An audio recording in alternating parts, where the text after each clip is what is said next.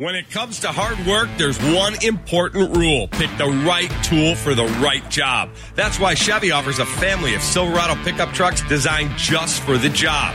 Go to ChevyDriveChicago.com and put a Silverado in your toolbox. All right, here we go. Reg, are you ready to go? I am. no delay. No delay. Let's just go right to it. I'm a little nasal today. Are you hearing that? Yeah. A little nasal. How do you get a cold in the summer? 78 degrees, although it has been a little cool the last, but uh, who knows? And I wear my mask. I'm still wearing my mask. But anyway, we'll be fine. Are you ready to go? Put in the book. Episode 316. All right. Here we go. I'll give you the three S's. I'll give you the countdown. You give me the music. of your podcast. Let's do it. All right. Trigger finger ready? okay. You know when to hit the music now, right? Okay. Here we go. Star Smile Strong. Three, two, one. Up. what do you do?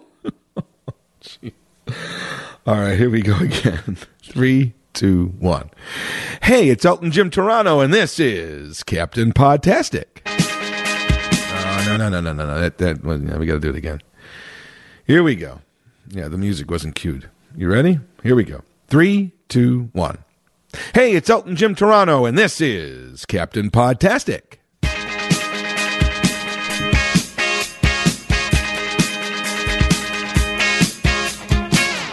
And welcome to another episode of Elton Jim's Captain Podtastic. Every Monday, a new episode is posted at WGNRadio.com or wherever you go to find your favorite podcast. We are there. As I've said many times, that's not enough. Get out there, tell your friends, tell your neighbors, tell anybody who listens to a podcast that your favorite podcast is Elton Jim's Captain Podtastic, and it should be theirs too. Your loyalty and devotion is much appreciated.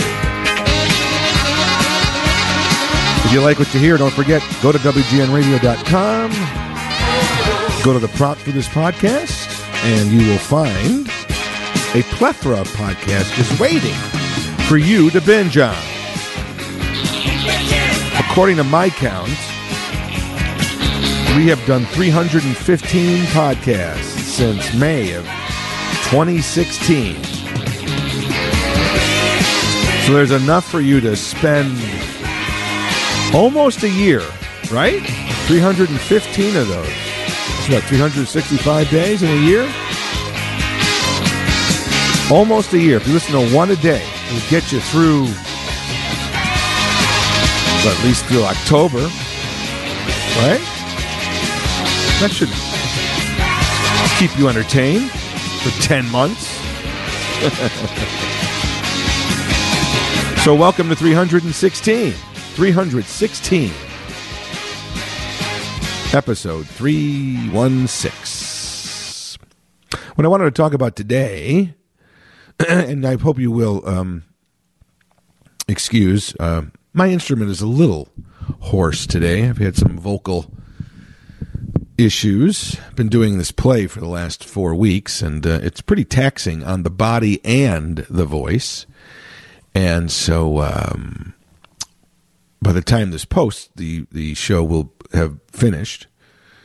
But um, I still have a few more days left as I'm recording this, so I do have to uh, be careful. Um, thankfully, I haven't lost my voice, but it it's a little less strong than it has than it usually is. But hopefully, it's coming back, and as I, I'll have a few more shows to finish this weekend of the play uh, before I um, before we finish.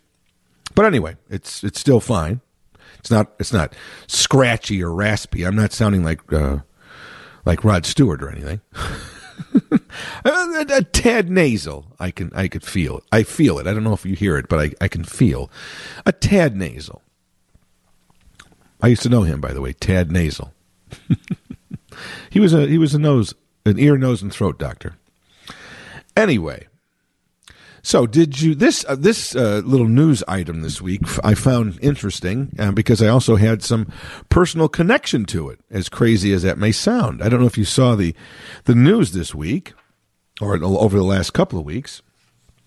But an interesting um, edict was um, was put out that affects a whole industry, and it's interesting how in today's social media world, um, reaction can build and it can affect decisions. And in the midst of a couple of days, um, this story has changed directions a couple of times. So, whether you like social media or not, you cannot deny um, its its influence, and certainly businesses uh, are always attuned to where the audience is going and uh, and and and business reputation and and the way that uh, people um, think of a company in terms of interacting with them and doing business with them. You know, the social media gives so many the opportunity to opine on any issue today. And if you are in the business of catering to the public, um, you can you can certainly uh, dig your heels in and say, uh, "Well, we we've made our decision, and that's our decision, and that's your that's your right." But also know that the uh, the public has a right to their opinion, and they don't have to patronize your business, and they don't have to think well of you if you do something that they don't agree with. And so, if you are interested in the long term of creating a good, positive relationship with your audience and with the public, then you will listen to other opinions and and you may will may well listen to social media reaction and you may well if not change you may at least amend some of your previous decisions if you feel that um, it those decisions may be harmful. You may have been surprised by the reaction. And I think every smart business leader does that, especially in today's world. Uh, there should be no decisions that are that are etched in stone. Um, we live in a world where, whether it's right or wrong today, um, everybody's got an opinion, and if enough people have that opinion, it can affect how a massive amount of people think about something, and it doesn't take long anymore. It used to take a while, but it's it's almost immediate. And so here would be here in my mind was actually just a little quirky kind of uh, story that you wouldn't think would drum up even a lot of response one way or the other. Um, but it certainly did uh, within this niche segment. And ultimately, um, the negative reaction to it seems to have, as I said before, not changed it completely, but seems to have altered it a bit and and and and amended the original hard fast decision that was made. And you say, "My gosh, Jim, this sounds like it's uh, this is pretty big stuff. I mean, is this something to do about Ukraine? Is this something to do about uh, inflation? Is this something to do about um, uh, you know, uh, COVID. I mean, wow, this sounds like this is what was this decision that is going to affect so many people and that so many people were reacting to and, and, and did not want to accept? It must be something that's life or death, right? well, in today's world, certain issues don't need to be life and death to take on prominence. The Johnny Depp Amber Heard defamation trial certainly proves that. Did you think that that was going to be such a big deal? Did you think that that trial was going to uh, attract so much attention and so much interest by the public? I was shocked by that, to be honest. I mean, it, it, once again, you know, it's it's summer, so a lot of news doesn't break. So if there is something of prominence, especially uh, involving a celebrity, it tends to get an elevated sense of importance in our media. But wow, a defamation lawsuit, which does not, you know, this is purely words, right? This is libel and definition. So nobody got physically hurt here, allegedly. That was part of the the defamation suit, actually, with Johnny Depp, that he allegedly abused her. Um, but you know, this isn't like O.J. Simpson or something where where people were killed. This was a lawsuit that was basically about a he says she says kind of thing involving two rich people, two celebrities. Um, but wow, um, did that dominate the news for a while? And and and to be ser- and to be in all honesty, I, I thought that Johnny Depp was kind of on a downfall anyway, career wise. I didn't know how popular he was. He's still obviously popular with women, no question about that. I'm not sure how uh, how many guys were reacting to this, but women. I mean, there were women outside waiting in the court outside the courthouse to cheer every day for Johnny. So I guess that's good for him. His career it seemed to be going on a on a downward spiral even before these allegations that Amber Heard had um, had lab- uh, leveled against him a few years ago, and he was and because of those allegations, he was removed from a couple of films. But his movies hadn't been doing all that well at the box office uh, for the last couple of years, and he's getting close to sixty years old now, which is not old, but it is when you're competing against uh, you know 25 year olds or 30 year olds but once again number one movie right now around the world not just the united states around the world is headed up by a person who's over 60 years old tom cruise with that new top gun movie so some of these actors and actresses especially actors they seem to have some staying power well into their 60s in these days so who knows but um, but anyway so no, this was not. I'm not talking about the Johnny Depp story here. And sadly, given all the uh, the reaction to the story I want to talk about, uh, has nothing to do with Ukraine. Has nothing to do with you know countries fighting other countries or invading other countries. It has nothing to do with COVID. It has nothing to do with the the pandemic. It has nothing to do with inflation. It has nothing to do about gas prices. Things that you would think are really important. No, and but this story that got so much attention and so much feedback that it actually altered the decision, believe it or not, was about the potential ending of Elvis Presley weddings in Las Vegas. I don't know if you've ever heard or ever been to one of these, but it is a huge industry in Las Vegas. Everybody knows that Vegas is the wedding capital of the world. People go to Las Vegas for quickie weddings. They have drive-through weddings. They have wedding chapels everywhere. People are I don't know how I mean it must be. I, mean, I know that you know Vegas you know now since gambling is so prevalent around the whole country um, I don't know how how caught up in the moment people get anymore. But the wedding chapel industry in Vegas, in Las Vegas, has always been one of the the more lucrative businesses, believe it or not, because I think you know it. Vegas is is is is still, but it maybe not as much because, as I said before, you can get a lot of the same entertainment and and now gambling in other cities around the country.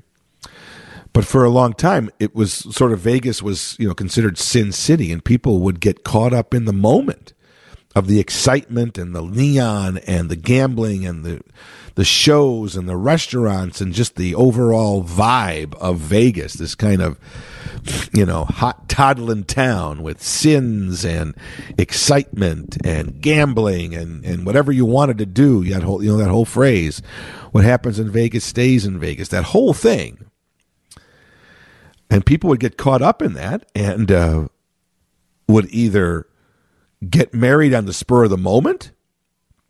Or view Vegas with some you know a kitschy kind of unique thing? Instead of having your your uh, traditional church wedding they wanted to do something different and they want to get a little kitschy. And so of course they'd go to Vegas and and get married at one of the many chapels. And uh, because Elvis Presley in the late 60s and early 70s uh, became a staple in Las Vegas and really was uh, responsible for a great renaissance, not only for his career at the time, but for Las Vegas, which was at that time viewed as more of a older crowd kind of place to go. Elvis brought rock and roll to Las Vegas. Before Elvis, um, you know, Vegas was dominated by the more older, established uh, performers of the day, like Frank Sinatra, and Sammy Davis Jr., and Dean Martin, and and and that kind of uh, you know type of entertainment. And Elvis brought you know his rock and roll show and his his white capes and his big belt buckles and his karate moves and took Vegas by storm and, and set all types of uh, of uh, of records for attendance um, and really sort of it only not only helped his career have a, a, huge boost, but it also did sort of change the personality of Las Vegas and um, so Elvis definitely had a major impact on Vegas and is associated with Las Vegas in many ways. And um, after his death in 1977, the cottage industry of Elvis Presley impersonators almost grew overnight. And because Vegas is filled with glitz and glamour, but it's also filled with a lot of kitsch, a lot of quirky things, a lot of odd but true kind of things. It was the perfect place. Somebody had a great idea because Elvis is, was, was so prominent in Las Vegas, and because Elvis it has, has a kitschy kind of um, of reputation, and um, because he has such a huge fan base, this whole idea of having Elvis perform your wedding became an attraction at Las Vegas, and soon Elvis Presley wedding chapels, or wedding chapels not necessarily sanctioned by Elvis, but uh, or Elvis's estate, but wedding chapels began to have people officiating over weddings dressed as Elvis. They'd have Elvis impersonators do the wedding ceremony and then, you know, sing Love Me Tender or I Can't Help Falling in Love or whatever Elvis song you wanted to play. And it became a very popular um, kind of, uh, of wedding ceremony. And it has been now, as I said, Elvis died in 1977. So what the heck? That's, uh, you know, 46 years ago now? No, 45 years ago. 45 years ago. Wow. In fact, this year will be the 40. Wow. This year will be the 45th um, anniversary of Elvis's death. Wow. I didn't even know that, but yeah, 1977 um, and 45 is 2022. So, but um, so this has been a very lucrative and kitschy and popular thing in Vegas. It's part of the attraction of Vegas. It's it's part of the fabric of Vegas. Even if you don't want to get married there, you can probably go into an Elvis chapel and just watch an Elvis wedding be done. It's just part of the the the appeal of the craziness that is Las Vegas. All bets are off. It's such a crazy place that even Elvis Presley will, you know, will will officiate your wedding. And so it's been a very popular um, and, as I said before, lucrative and revenue ge- generating business in Las Vegas. Not just for people that uh, want to get a quickie marriage, but they want to do something kind of di- different and fun. Now, um, the Elvis Presley estate. Um, it's it, it, the Elvis, the entire Elvis image is is it's it's an interesting, uh, interesting uh, reality right now with Elvis. Um, after he died in 1977, at 42 years old, um, you know there was worldwide grief and outcry. Um, his home in uh, in Memphis, Graceland, has become a major tourist attraction. Um, and once again, um, Elvis impersonators began to crop up all over the place. There were Elvis shows that became a, a pretty popular, um, you know, concert attraction were Elvis impersonators, certainly for the for a good fifteen or twenty years. Now, as time has gone on, Elvis's fan base has obviously grown older, and Elvis's um, influence has waned a little. Not with his major fans, but overall, I I would venture to say that anybody under the age of thirty um, has very little knowledge of Elvis Presley at all. And if they do, sadly, it's of the exaggerated, parodied kind of view of Elvis with the with the big sideburns and the big hair and the big glasses and the and the and the white jumpsuits with the half capes and not the cool Elvis who started rock and roll for the mainstream. The cool Elvis of 1955 and 1956 and 1957 who was you know singing that's all right mama and things like that. Sadly, most Elvis impersonators go for the glitzy obvious, over the top Elvis. And so for many younger people, that's who Elvis is. And they probably see that and go, this looks pretty goofy. Why would anybody want to be excited about this guy? They, they, they probably don't even hear the music all that often of Elvis's music, but they see these exaggerated impersonations of Elvis, as I said before, with the big black wigs and the the giant mutton chop uh, sideburns and the TCB, uh, you know, lightning bolt, uh, taking care of business. Thank you very much. Uh, and that kind of 70s Elvis. And, and then, sadly, Elvis, you know, went through some major health problems, and um, which ultimately killed him. Not only uh, drug dependencies, but, uh, you know, obesity and that's the Elvis that many people see today, especially if you're a younger person. And they're probably like, well, what the heck is that? So t- sadly, Elvis's reputation and image, I think, has suffered some. There are some people who still remember the cool Elvis from the 50s, or even the cool Elvis from the Vegas years, years and even the cool Elvis from the famous uh, satellite uh, concert from Hawaii in the early 70s. Or, of course, the, the comeback special of 1968, which is still probably his greatest, um, you know, full length concert, was the Elvis special that found Elvis going back to his roots, wearing a leather jacket and looking cool and looking good, and playing those early songs like Blue Suede Shoes and um, you know, and that's all right, Mama, and a lot of the early rock songs that that that helped bring rock and roll into the mainstream. But sadly, the Elvis impersonators have really, while they've kept the Elvis image alive, they haven't really done him any favors, which I think has really sadly led to a diminished view and a diminished legacy of Elvis Presley. Yes, people still know his name, but I don't think a younger generation fully uh, appreciates Elvis's music and what he meant to our culture. The Beatles have done an expert job of placing themselves in a an historical um,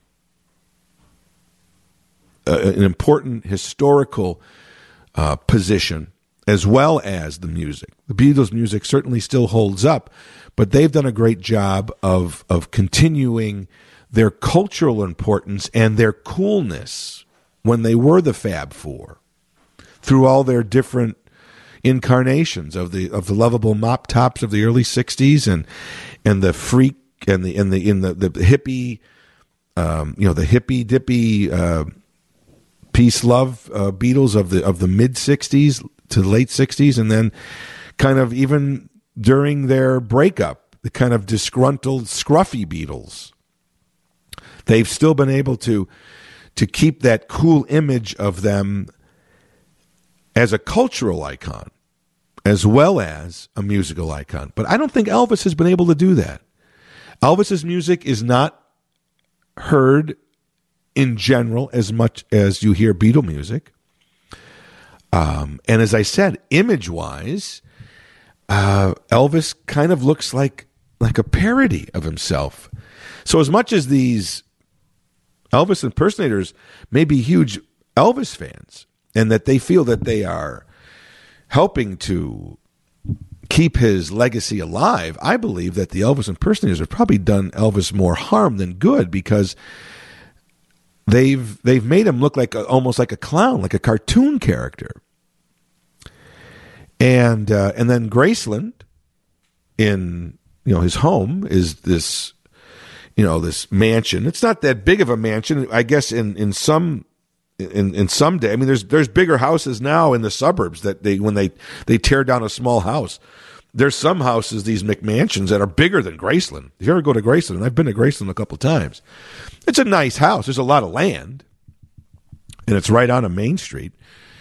Um, but it's not like it's not uh, it's not like San Simeon. It's not Hearst Castle. There's a lot of land there, but the house itself is rather small, to be honest. A lot of rooms, but the rooms aren't all that big.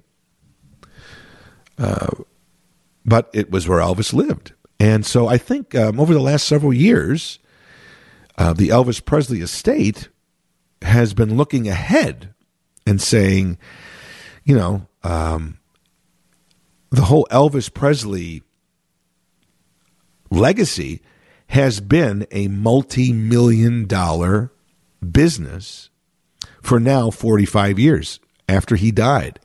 Elvis has been has generated much more money since he's dead than he was alive and he generated a lot of money when he was alive, but his diehard fan base and turning him into this tourist attraction for Memphis um, has certainly generated hundreds of millions of dollars over the last 45 years since his death. But I would argue in the last 15 or 20 years, Elvis's um, real importance, I believe, has gone down and in some cases even disappeared. I, I wonder if you talk to people um, in their 20s or 30s and ask them to name five Elvis songs, I wonder if they could. I wonder if they could. Now, his fan base is still around, but it's dwindling. Time is passing. They're passing away. And so for the Elvis Presley estate, it's it's their job to make sure that Elvis can connect and relate to a new generation so that Elvis is remembered as the 21st century continues. I think the Beatles, as I said before, have done an, a, an excellent job of um, assuring their not only their place in history, which is undeniable, but they've also done a good job of assuring that they will transcend into the future, that they will not be forgotten or just be a footnote, but that they will continue to be quote unquote relevant. It'll be interesting to see in the, in the next, you know, 10 years or so. Um, no spoiler alert here. Uh, you know, sadly say, there's only two Beatles left. In the next 10 years, there's a good chance that Paul McCartney and Ringo Starr may pass away. And it'll be interesting to see when when they are no longer here, then all four Beatles will will be gone, and it will be interesting to see um, what happens to the Beatle legacy. Will will the the fact that they pass away even elevate it even more? It will be interesting. But Elvis, I think, has taken a hit um, in his legacy, his music, and um, and his life, and certainly his demise. And as I said before, these Elvis impersonators, which uh, you know, it's, it's kind of a double edged sword. They've kept his they've kept his memory and his image alive, but they they've kept but the image that they chose to keep alive is not necessarily one that is all that admirable. And so, over the last several years, the Elvis Presley estate has, I thought, I, I think, has realized this, and they've been trying to rejuvenate and revamp and reinvent Elvis for a new generation to make him more relatable. Lisa Marie, his only daughter, sold all the rights to Graceland to a um, another company that was going to you know promote it and, and and build it up and I, and it's been a while since I've been to Graceland but I from what I understand I haven't been there in a while but some friends have been there recently and even from the last time I was there was probably 10 or 15 years ago and and even now the whole area surrounding Graceland is even it was built up when I was there and there were vans that took you there from across the street and all that but even now there's even more there. So they've certainly invested money in the Graceland property and surrounding area to make that a an upscale and worthy tourist attraction. But more importantly, you're not going to go see Graceland. You're not going to be in. You're not going to want to see where Elvis lived if you don't have some connection to Elvis. So while it's fine to renovate or or expand on the Graceland tourist attraction, the key is to make people want to uh, know about and and like Elvis. That's what will drive them. That's what drove them initially to Graceland, and that's what will keep them going to Graceland. Now that's a little trickier. As I said before, um, not only do we have much more influences in music and options, but you know Elvis, the 1955, right? That's when Elvis first started all right, that's 67 years ago. You know, that's a long time ago. And so are people in today's world, in today's culture, do they care about anything that happened 67 years ago? We all know millennials don't really care what happened five minutes ago. And as I said, it doesn't help that these Elvis impersonators are walking around with these giant mutton chops and you know, in glittery white jumpsuits. And the music has gotten lost too, which is a shame. So, um, I believe now that there is a new company that is has once again bought the rights to Elvis's likeness called Authentic Brands Group, and their job they spent a, I'm sure they spent a good buck is to rejuvenate and reestablish Elvis's image and his legacy and ultimately his coolness. Elvis was the ultimate cool guy at the time in the 50s. And the goal now is to reestablish that because Elvis is kind of, as I said before, kind of kitschy. And so, and a lot of things have been happening. Um, a few years ago, there was a, a documentary about Elvis that was produced by Jon Landau, who is uh, Bruce Springsteen's manager. I think it was called The Searcher.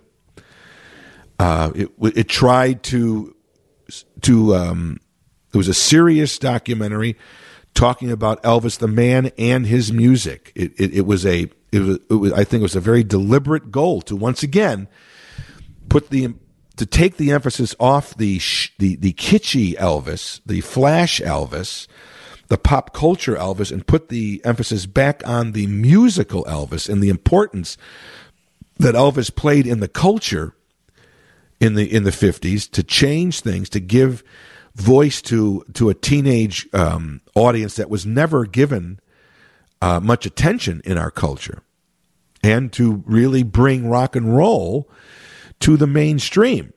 Now Elvis does take some hits by some people, especially in today's can- cancel culture culture, um, because Elvis did record many of his songs were old blues or bluegrass songs that were written and performed by black artists. And, um, you know, many people accuse Elvis of co opting the black music because he was white, especially in a very kind of black and white segregated time in America's history in the 50s, before the civil rights movement started in the 60s. Elvis, along with some other uh, people like Pat Boone, sang a lot of Little Richard songs. There were a lot of white artists when, after Elvis, started to find these this, this black music that was not being played on white radio stations, especially in the South. But if a white person sang them and and and kind of uh, you know made them a little more toned down, they were great songs. They were great songs. So they still were hits. But many of these black artists never got the recognition, and especially they never got the money that they deserved. So Elvis sort of falls into that category in many of his early songs um, for sort of co-opting it. But once again, it's it's hard to take people out of their time. And while you can look at Elvis like, oh well, you know, he ripped off black artists and he co-opted the black culture. Um, at the same time, he also broke ground because this music would never have been heard. So, what would you rather have? Um, if there's somebody that can help expose these artists, these black artists, and this black music to a, a, a bigger crowd, the system is the system. Sadly, especially at that time, segregation was very real.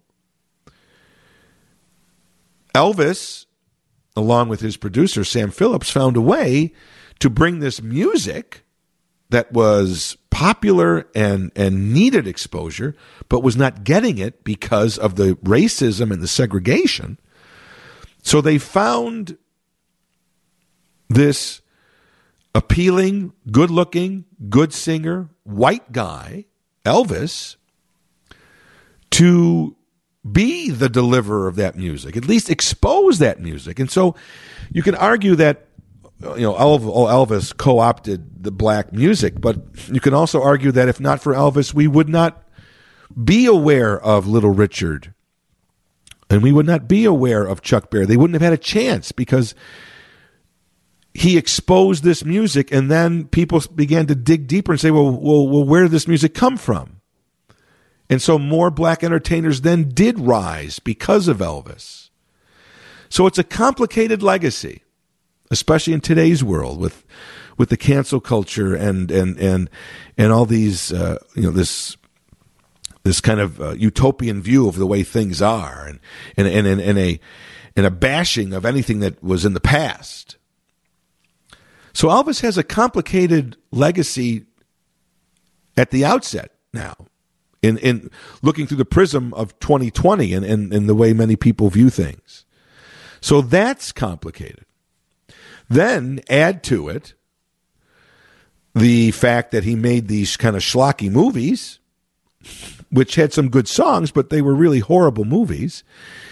Once again, they're kitsch value movies. And so you say, well, that was a bad time. And then you look at the Elvis of the late the last three or four years of his life, a kind of a drugged out, hazy, bloated Elvis, and you go, well, what's the legacy here? Why? What's the big deal then? Why? What are we celebrating? So it's a complicated legacy. But you cannot also, you cannot deny the impact he had on people. Elvis, when he was on the Ed Sullivan show, which was, was just like the Beatles, you know, several years later, but when Elvis appeared on the Ed Sullivan show, and he appeared on other shows before, but, but the Ed, Ed Sullivan show was so popular and everyone watched it that when he appeared on that show, he literally changed many young kids' lives. He certainly changed the looks people. The next day, people were wearing their hair like, hair like Elvis, slick back, you know, big pompadours. People were forming bands. They were singing. Um, Elvis had a huge, huge impact on our culture. Before Elvis, children and teenagers, what they thought and what they liked was not really important. It was a an adult dominated society.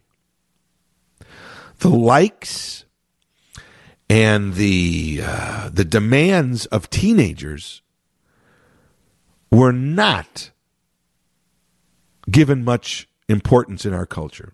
At that time, children were still meant to be seen and not heard. They were they were meant to like what their parents like. They were meant to grow up and be like their parents. And Elvis portrayed this this new music with a different beat and a different sound and and he looked dangerous and he looked rebellious and that fed into the teenage angst that was not being allowed to either grow or be accepted. But Elvis broke that barrier, and suddenly teenagers were a force. And there's no argument. The Beatles loved Elvis Presley. The Beatles were greatly influenced by Elvis Presley. So if you're a Beatle fan, you should go back and listen to Elvis music because Elvis and Chuck Berry and those black artists whose music and and and and um, you know, and Carl Perkins, um, not a black guy, but um, you know, was a huge influence on George Harrison. The Beatles were hugely influenced by Little Richard and and and Elvis and Chuck Berry and and Carl Perkins. Those act those artists wouldn't be there if not for Elvis. Elvis Elvis brought those people in that music to prominence. He lifted all the boats. So you cannot deny his influence, not only for himself and on the culture at the time, but what his culture then, what his what his influence cult, um, influenced years later. And so here we are in 2022, 45 years after his death, and um, and we're in a transitional period on so many different things in our culture right now. We're we're, we're really there's a lot of churn going on. We don't know what we we we are trying to figure so many things out right now. It, it's such a it's such a an uncertain time, and and one of the things is what what from the 20th century is going to continue on in the 21st century. There's no question Elvis Presley is one of the most important figures in the 20th century, not just musically, culturally, around the world, and not just the United States. That's just a fact. But does that influence, does that importance have relevance in the 21st century? Well, certainly, if you are a if you've got a vested interest in in revenue, uh, if you own the rights to Elvis's likeness, or you own something that Elvis's record, um, you know, his record publishing, whatever, you you certainly want Elvis's music and his his image and his legacy to continue on because it's a revenue generator. So how do you make Elvis Presley relevant in 2022? And can you? So over the last couple of years, I think the the Elvis Presley estate has has realized that there's there's been a problem here, and so you are seeing some major steps to to rejuvenate, as I said before, the whole Elvis Presley legacy. So there was this. Um, there have been, you know, every so often you hear an Elvis song, you know, in some commercial. You still see Elvis things in stores, right? You know, little trinkets. There was this documentary a couple years ago put together by Jon Landau, who is an, a very well known music critic before he became Bruce Springsteen's manager. And Bruce Springsteen uh, is clearly and, and, and unashamedly uh, talks about when he saw Elvis on, you know, you know, as an Elvis fan, and uh, and he wasn't even all that old, but you know, certainly the Beatles changed everything for him. But but Elvis is a major influence uh, on him, and uh, and most most baby boomer rock stars today, who are in their seventies and eighties, are all influenced by Elvis, no question. But how do you make him relevant in 2022? Well, um, as I said before, they're doing some renovation on Graceland. They're trying to get his music a little more. There's a you know Sirius uh, music channel, all Elvis. Um, there was this documentary, and um, most recently, there was a uh, uh, now a film is out is coming out. That's uh, directed by well-known director Baz Luhrmann, who did Moulin Rouge and some other things. And the goal is to really tell the Elvis story in a cool, hip, contemporary way. And the the movie is getting mixed reviews as to because Baz Luhrmann really always uh, you know exaggerates reality. But no question that having a movie about Elvis is out that will be out there, and the actor who's playing Elvis is getting very good reviews. It will at least expose the music and the hysteria and the time to show just how cool Elvis was. Which brings us to my topic here. This Authentic Brands Group, which owns the likeness to Elvis, is wanting to once again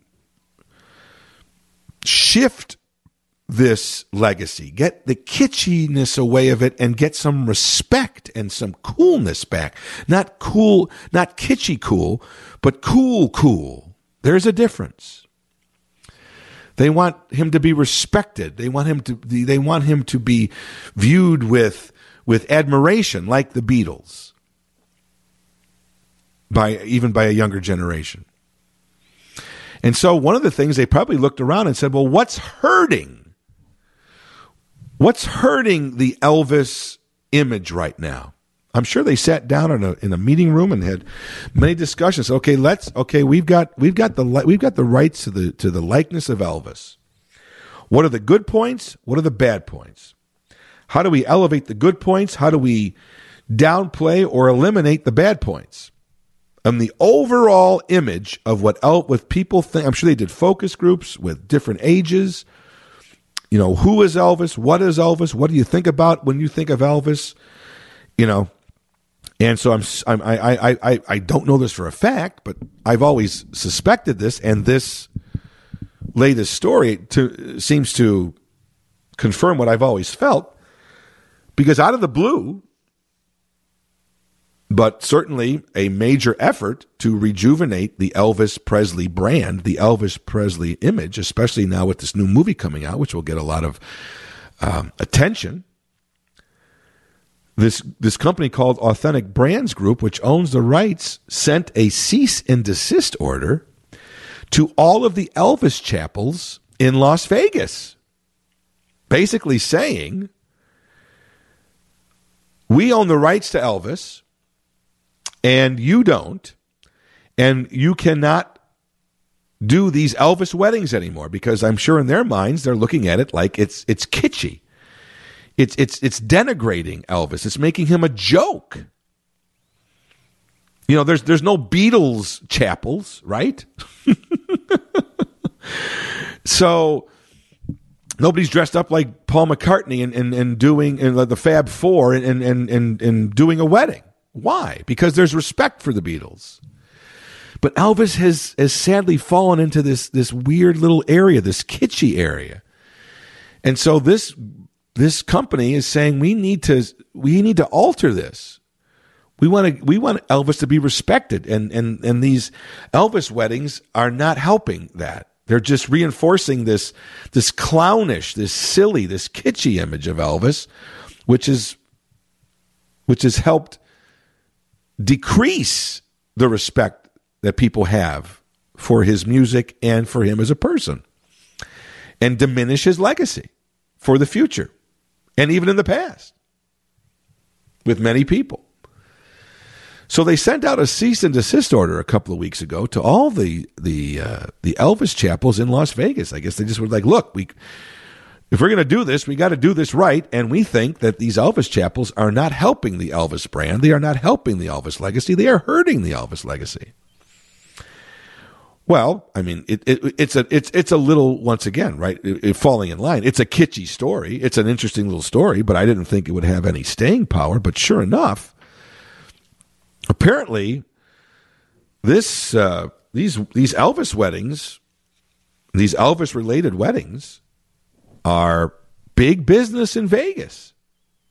And so obviously in Las Vegas, there was a huge outcry, not only by the people that run these Elvis chapels, that, that, that hire these Elvis impersonators to officiate over people's weddings, which is, a, as I said before, a pretty good business. Not only were the business owners upset, the mayor of Las Vegas was upset, saying that this was going to be a devastating act to the town. And, uh, you know, so, the, you know, suddenly this was not just a, a pop culture issue. This was a, a, a civil, a civic issue the government of Las Vegas getting involved. And of course, as I said before, in the, in, the, in this world of social media opinions, Elvis fans then came out of the woodwork. Or Las Vegas fans came out of the woodwork. Everybody was there was a huge outcry against this. Some people that probably had no vested interest in Elvis at all and probably weren't even Elvis fans, but felt like you can't just get rid of Elvis weddings. That's a part of Vegas and, and whatever. So suddenly, this authentic brands group looks like the villain.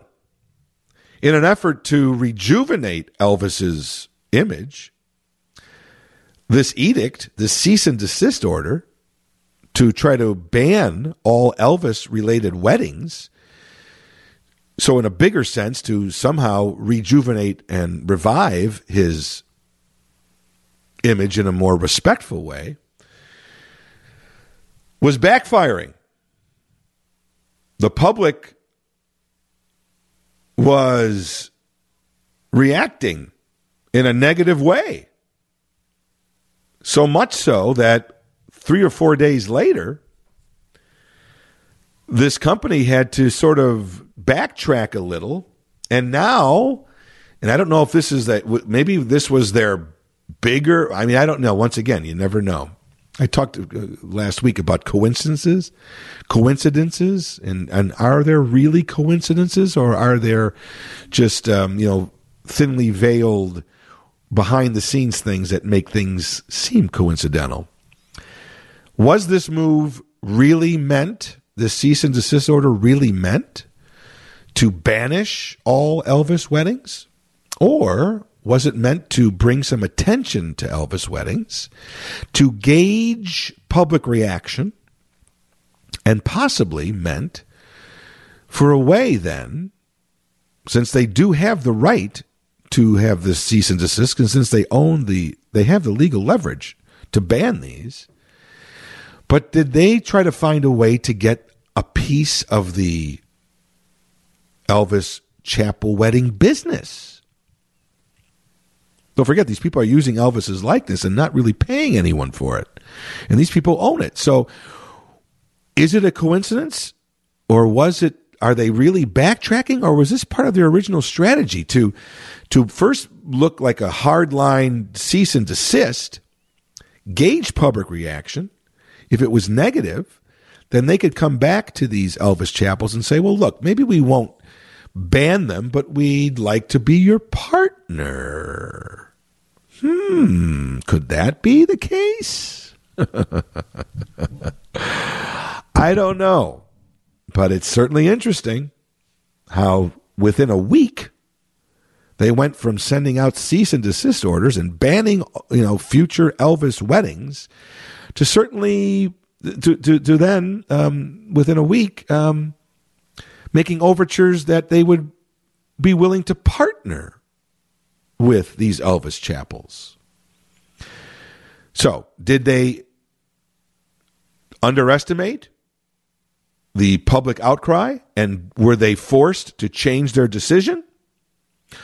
Or was their initial decision really part of a bigger strategy to find a way to become partners and get a little revenue from these Elvis chapels. Hmm. Interesting.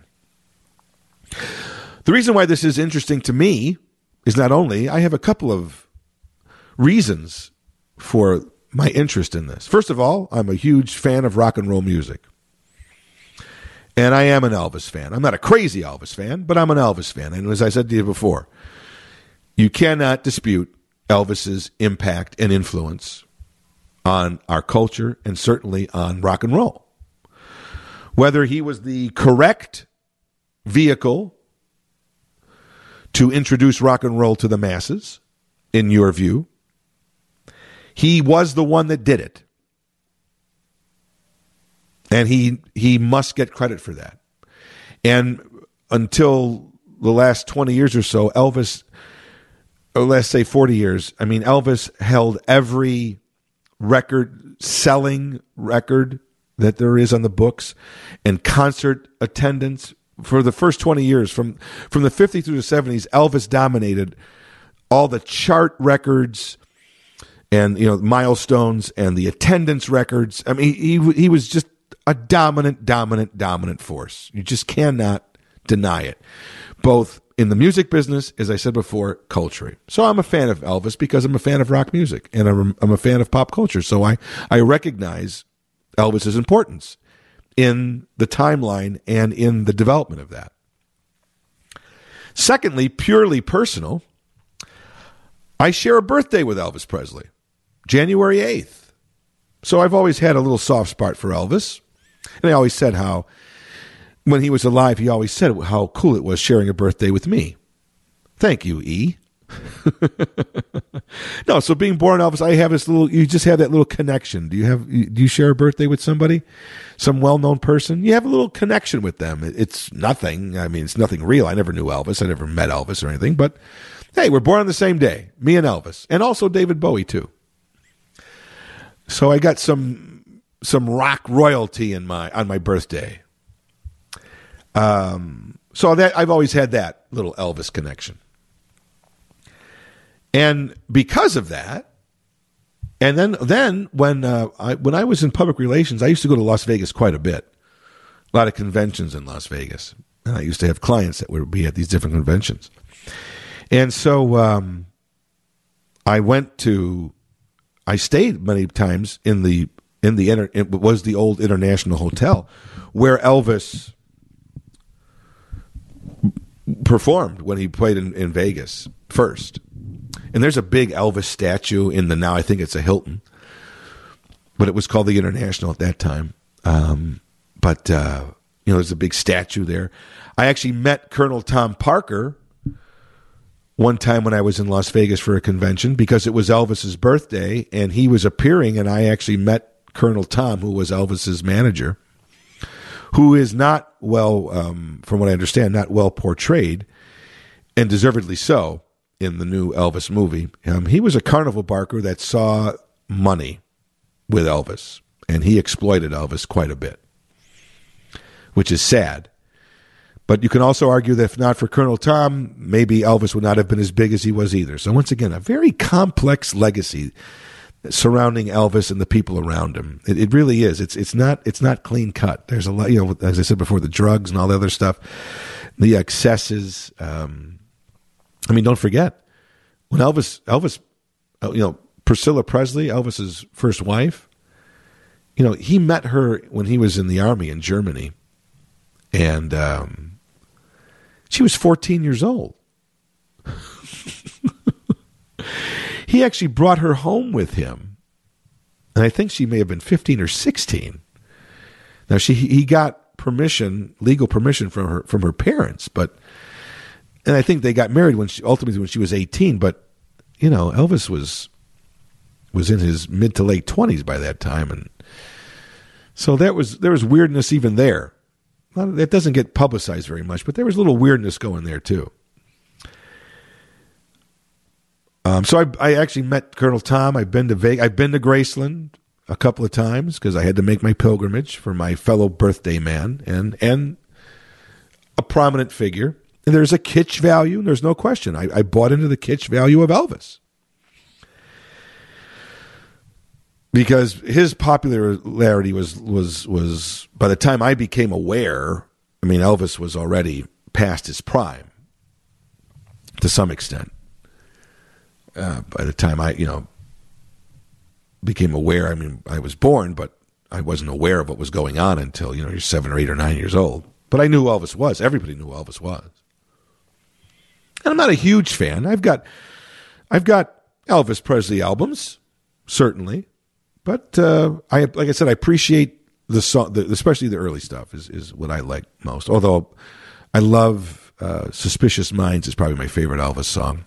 That or "In the Ghetto." Although I I love uh, "Can't Help Falling in Love with You" is also a great one. But um, but anyway, uh, but so the whole Elvis, you know, um, being a pop culture fan of and being a fan of kitsch and being born Elvis's birthday, this Elvis Presley ban on Elvis weddings did hit me personally because for my fifth year anniversary, my wife and I went to Las Vegas for our fifth year anniversary and we renewed our vows at the Elvis Chapel. And Elvis, the Elvis impersonator at the Elvis Chapel, presided over our vow renewal in Las Vegas for our fifth year anniversary. And we've got pictures with him. We've got an autographed picture by this Elvis impersonator, and uh, this was before you know cell phones recording, so we don't have it recorded. But uh, we've got photos, and so I I bought into it too. I I wanted to get. I thought it would be fun and cool and kitschy to have an Elvis wedding. Our original Elvis, uh, wedding wasn't an Elvis wedding, but our fifth year vow vow renewal was done by an Elvis impersonator at the official Elvis Chapel in Las Vegas. So I'm condemning these this uh, these Elvis impersonators and these Elvis chapels, and at the same time, I also supported them. As I said before, complex. I do hope that Elvis and his reputation gain more respect because he does deserve it for what he did for music and for our culture. So I do hope that that that revitalization and that reinvention of, of Elvis works and that there will, he will be given more respect for what he did and what he represented in music especially. And I hope the cool Elvis will come back. If these Elvis impersonators are helping more than hurting, we shall see. If they're helping him keep his Elvis's legacy alive in some way, if if if any publicity is is better than no publicity, then I guess they are doing their job. But I my hope is that Elvis's true legacy and his true musical importance will gain a respect, and Elvis will continue to be. Uh, his legacy will live on into the 21st century and beyond, and not be viewed as a joke, but be viewed as something important and relevant and something to be celebrated and something that is relatable in 2022. And what the heck? And so ends another episode of Elton Jim's Captain Podtastic. Every Monday, new episode is posted at WGNRadio.com or wherever you go to find your favorite podcast. We are there. And don't forget to tell your friends, tell your family, tell anybody who listens to a podcast that your favorite podcast is Elton Jim's Captain Podtastic, and it should be theirs too. Your loyalty and devotion is much appreciated. Hope you enjoyed episode number 316. I'm Jim Turano. I am here on business. I'm only here for fun. You've been listening to Elton Jim's Captain Podtastic from the end of the web to your screen. Thank you. Thank you very much.